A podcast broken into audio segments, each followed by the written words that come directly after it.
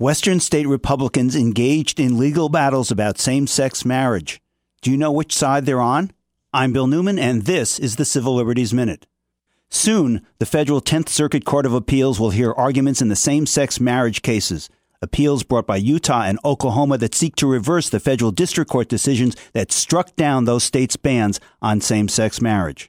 In those cases, conservative Republican lawmakers, including former Wyoming Senator Alan Simpson and former Kansas Senator Nancy Kassebaum, have signed on to an amicus curiae, a friend of the court brief, that brief urges the court to, as the federal district courts did, strike down the gay marriage bans that they say contravenes the constitutional guarantees of equal protection and liberty.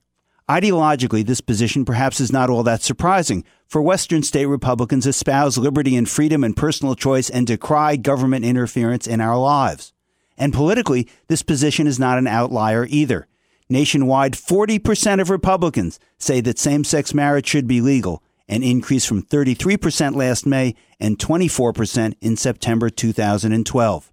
Homophobes may significantly still control much of the Republican Party, but as this amicus brief shows, they no longer speak for a lot of it. And that's a victory for people of all political stripes and persuasions. The Civil Liberties Minute is made possible by the ACLU because freedom can't protect itself.